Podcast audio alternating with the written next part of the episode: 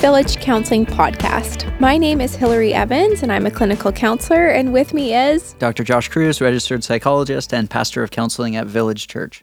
So, the purpose of this podcast is to help foster a greater understanding of the topics that we discuss and give a few takeaways that will be helpful for your life. So, today we are talking about understanding pursuers and withdrawers. Yeah, so let's put this in context. We want to keep building healthy marriages, healthy romantic relationships. So we've talked about what is our pattern or our cycle, what are some of the behaviors that we can get caught up in, that we can all get caught up in, not just those of us on this extreme end. Uh, myself, Hillary, with our spouses, we all do this. So what are we doing? And then what's going on under the surface? Let's understand what are we telling ourselves? What are we feeling? What are we needing? Some of those pieces. So we want to do a bit of a deeper dive or more focused dive into what are we telling ourselves? What's going on for each of us when we're in the midst of tension, difficulty, disconnect, when things are hard in our relationship? What's happening inside for us? Because a lot of times we don't put those pieces on the table. What we see are the actions or the behaviors. So, as we talk about uh, pursuer or withdrawer, what does that mean? Uh, withdrawer, uh, that might be easier. Just even the term itself might actually be withdrawing. So, if this is you, it might look like it could be more active in the sense of placating, using humor, dismissing, defending, justifying some of those pieces. Or it may be a little bit more of the getting quiet, shutting down, sometimes even uh, on the other end, yelling to shut things down or leaving, like actually withdrawing. I am not here anymore. I am walking away. Um, I am getting away from this right now. And it's important to understand what's going on for withdrawers in the midst of that. And then pursuers, it is more active typically. We're going to talk about this. Uh, criticizing, questioning, poking, probing, accusing, demanding, uh, and and actually coming into, hey, I'm not okay with this, and we're going to deal with this. That's a little bit more of the the approach from that end. There's so much more going on behind the scenes for it. So we talked about let's recognize what we're doing that's not helpful, and then now let's try to understand this. And I hope that as you're listening to this, you can better understand yourself and then maybe better understand your partner, whether you're both pursuers, both withdrawers, or one's a pursuer, one's a withdrawer. I hope that you're able to have a little greater understanding and even compassion for yourself and each other through this. Mm-hmm. It's common in every relationship for there to be a pursuer and a withdrawer, but there definitely are, you know, circumstances where that might not make sense. Maybe there's two pursuers, maybe there's two withdrawers. You never know. But that is common for there to be a pursuer and a withdrawer. Josh was telling me before we even started recording that he put out an Instagram post a while ago about what common thoughts were of people who were pursuers and what some common thoughts were of people who were withdrawers. And that kind of came out of this exercise that we did together at this training that we went to this past year, where we explained a little bit of our, even just our personal accounts of what it's like being one of those two people in a relationship. And um, he got a lot of feedback of like, "Oh my goodness, how did you know what I felt? That's this is so accurate." Yeah, I felt like I was cheating a little bit. Like, oh, that that's uh, old man wisdom there. I was like, no, I'm just uh, taking uh, what I learned. Uh, yeah, so Hillary and I were with a bunch of other uh, therapists learning how to do great couples counseling. Mm-hmm. And we ended up splitting into okay, raise your hand if you're a pursuer, raise your hand if you're a withdrawer. Now let's go to different sides of the room and we would then get together and talk about what are some of the core themes of what's going on for us and put them out there. And man, that was that was eye opening. Mm-hmm. Um, very much so. On hey, I I'm I lean on the pursuing end, and so hearing the other therapists in that group validating, I'm okay. I'm not crazy that I think these things or uh, this is what's going on for me.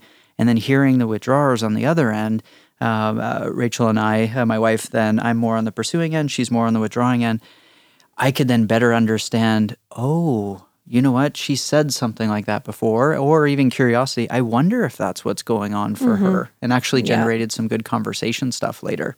Yeah, totally. Um, Josh and I both are kind of more pursuers, and our partners are withdrawers, and so we had similar experiences during that during that training. In the sense of we both were kind of like, okay, well, it's nice to know that I'm not the only one who feels like this, and yet, okay, it's good to note that I need to really be attuned to the way that my partner feels. Yeah, so some of the messages that were going on, uh, whether it's in our group, whether it's with uh, the clients that we sit with, some of the research and training in this area, uh, let, us start with pursuers. Mm-hmm. So some of the messages that may be going on. Uh, so see if you can identify with this, or if you're less on the pursuing end, maybe your your partner is, and what might be going on for them. So um, one of the messages, I, I'm I'm too much. I'm too much. We're never going to talk about this. And sometimes these are things that we're actually saying, but a lot of times these are the things that are going on inside, going through our head. Um, yeah, or actually driving us to pursue the other person. Yeah, the, a bit of the fuel behind it. What's at the core, at the root of this? Mm-hmm. I feel like I'm on my own in this. And sometimes that can contribute to that almost desperation at times. And so I don't want to be on my own. I'm going to bridge the gap. So I'm going to come at you. We're going to talk about this. It's important to talk about what's going on. That might even be a bit of a value or a philosophy for a lot of pursuers. Um, mm-hmm. Well, if we don't talk about it, well, how are we going to learn from it and grow from it and all that? And there's this like logical justification for it. But that then fuels whether your partner's wanting to talk about it or not. And we need to do this right now right. and in this way. This is right. that important. And for me, at least in some of those moments, sometimes it feels like it's important. To, it's not only important to talk about what's going on, but if I don't bring this up, we're never going to deal mm-hmm. with this. I think that's something that I can feel in those moments where I want to pursue of like, if I don't pursue you about this, like, are we ever going to deal with it type of thing. Yeah, and hear that with mm-hmm. a lot of mm-hmm. couples as well. And sometimes they'll even then play the game of it of, okay, well, then I'll try not and see if you'd actually come back with it. And they didn't that's why I do this. And it just then reinforces this. So then I'm going to bring it up that often because sometimes one of the other messages are, I'm afraid I might lose you. And so the relationship, as much as it matters, and I imagine for most of you, the relationship matters significantly, the fear of losing that would be significant. Like if I could actually lose this by us not talking about it, by me not engaging, by us not repairing and, and coming back together on this, oh man, would that be devastating? Therefore, and then those pursuing behaviors start to come in, and that's the fuel there. Where it scares me that you might reject me or abandon me. I mean, those are big, and that goes for a lot of us. Those are two of uh, probably the most core relational injuries and/or fears of rejection or abandonment. Because then I'm either on my own in this, um, in this moment, or I'm on my own altogether, and it can be painful. Like there's actually research that shows it can show up as pain in our brain, like uh, pain receptors there. And there's no, like, nobody was hit, there's no physical component to it, but it's physically painful for that. And so if there's a fear of that happening, okay, I need to do whatever I can in order to hopefully prevent that. The hard part is if we just let the cycle play out and we do all those pursuing behaviors of uh, attacking or going forth and questioning, demanding, sadly, they often get in the way of that actual connection and care and sometimes even reinforce the likelihood of that rejection or abandonment there. So maybe let's talk about what withdrawers might be telling themselves if you know these are some of the things that pursuers might be telling themselves. What would withdrawers think? Yeah, and, these uh, for withdrawers often are less close to the surface, uh, meaning they may not be throwing these pieces out there. Often they aren't. Like I said a minute ago, pursuers might be saying, We need to talk about this. Here we go a lot of times withdrawers aren't putting these messages out there. And so it's really important to then try to understand where they're coming from. And it might be, I don't know how to fix this. This is a problem. I don't know how to fix this. And then the different behavioral strategies come in. Therefore, I will get quiet. I will move away. I don't want to rock the boat. Let's mm-hmm. keep the peace. I mean, values can come into this too. Like, I value harmony. I value calm. I value peace. This is not, this is unsettled. There's tension right here. This is not good.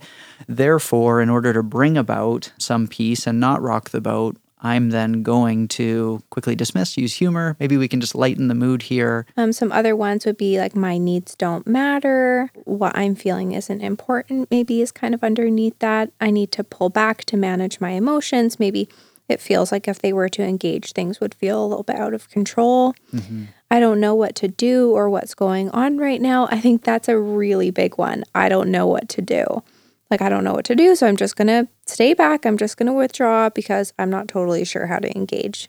Yeah, and I think processing styles can come in there too, um, and that can be frustrating for couples because it's like, let's do this, let's talk right now. Uh, what about this? What about this?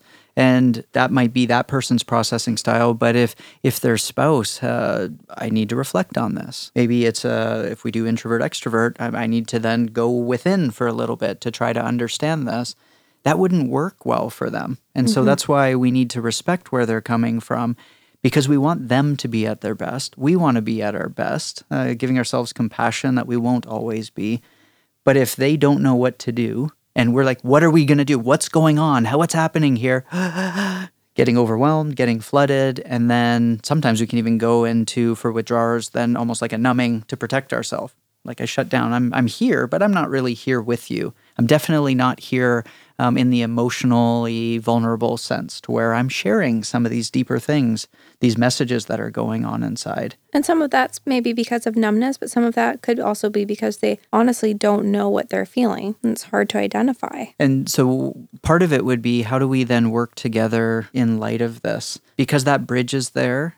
When we slow things down with couples, we often find at, at the base of that is I'm not wanting to fight with you. I'm not wanting the disconnect. I would call it benevolent intentions that I'm actually wanting relationship with you. I want connection. I want this to go well. I want repair. But that doesn't mean I have it all figured out. Either all the steps for this, what I'm feeling inside, eh, what to do around this, what even happened, where do we go for like there's a lot. And eh, we're wanting to then come together to figure out how do we do this.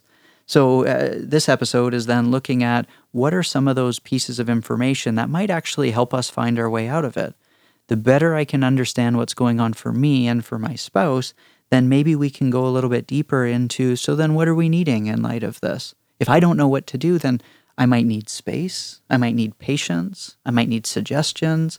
But if we don't know that that's going on, we're just going to keep ramming in the same ways that we are, mm-hmm. and it gets mm-hmm. frustrating, discouraging, and we can feel so stuck at times. Yeah. And I wonder if this episode could even just foster some curiosity of like, man, is that really what my partner is feeling or thinking in those moments? Like, maybe we'd, we'd encourage you to ask them, like, hey, I listened to this podcast. It talked about what, you know, we might be feeling in these moments where we kind of get into our cycles, or you don't need to use that word if, you know, you guys aren't both familiar with that wording, but we get into our fights or our tiffs or our rough conversations, you know is this really what you're feeling? Oh, I never knew. You know, hopefully you can have some of those good conversations with them. Yeah, I noticed uh, when I went home after our training and, and sat down with my wife and said, Yeah, it really resonated for me. I, I could sense that when you are getting quiet or wanting to pull away, that, I, yeah, I wonder if this is what's going on for you. And some of it fit, which is great. It solidified a bit more of my understanding. And some of it didn't, but it gave an opportunity for her to share that and then I shared a little bit more of what was going on for me. I noticed that, yeah, I can go to this place here and I'm afraid of this. And it was actually a really connecting conversation, which oftentimes are so much easier to have outside of the heat of the moment. Uh, I didn't show up to then try to remedy a situation or repair something. It was more the curiosity. So as you're listening to this, you might either send it to your spouse if they're open to that, or just take some of the information and then outside of a fight or a disagreement, just bring it up with curiosity. Own some of what's going on for you and bring them into that if it's a safe enough uh, relationship. And then be curious about them. Hey, I was hearing this and I'm wondering if, or they had, you could even write them out. Here's the list of pieces. Um, any of those fit for you? And you might be actually creating a little bit of space for them to have a little more voice that they didn't have before and a little more understanding. And if you want to go one step further than that, and it's okay um, if this feels like too much, but it might be so then what do we do about that? So, what can we do to care for each other in light of what's going on under the surface for each of us? Mm-hmm, absolutely. So, we hope that this was a helpful episode, not only in gaining some understanding, but maybe with a practical conversation starter for you to have with your partner. Thanks so much for joining us today. As always, we would love to hear your feedback and comments. Any questions are always welcome too. At counseling at thisisvillagechurch.com. You're welcome to email us, and we'll see you next time.